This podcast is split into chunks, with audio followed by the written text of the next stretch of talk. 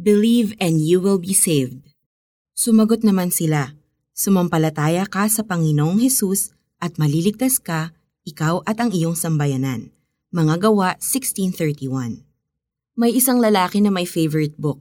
Every night, binabasahan niya ang asawa niya mula sa kanyang favorite book na kulay itim.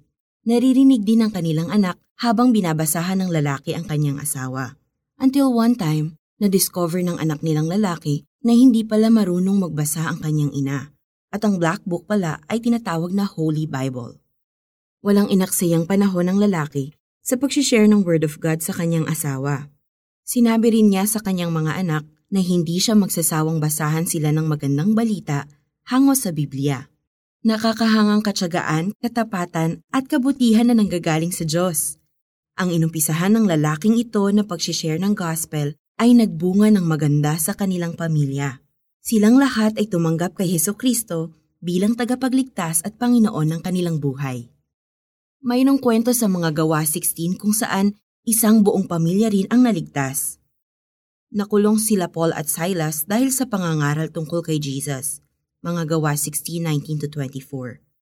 That night, Paul and Silas prayed and sang hymns to the Heavenly Father at narinig sila ng lahat ng nasa prison. Himalang nakalag ang kanilang gapos at natakot ang jail guard. Pero ito ang naging daan para sabihin ni Paul sa jail guard, Believe in the Lord Jesus and you and your family will be saved. That jail guard and his family listened to the message about Jesus. Each one of them received Jesus as their personal Savior and Lord, and they were saved. Ang bawat miyembro ng pamilya natin ay tinawag ng Diyos para maligtas. Pinagbayaran na ni Jesus ang kabayaran sa ating mga kasalanan. If we believe in Him and what He has done for us, we will be saved mula sa kaparusahan ng kasalanan.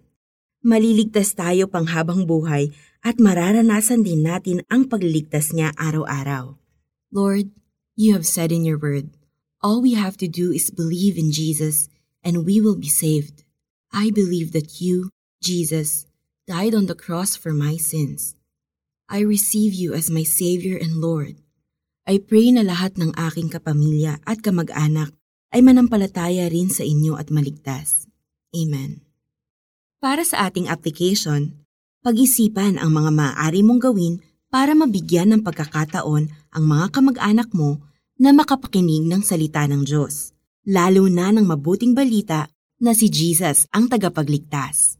At ipag-pray sila regularly ipag-pray mo na rin na bigyan ka ng pagkakataon ni Jesus na ibahagi ang magandang plano niya para sa kanila. Sumagot sila, Sumampalataya ka sa Panginoong Hesus at maliligtas ka, ikaw at ang iyong sambayanan.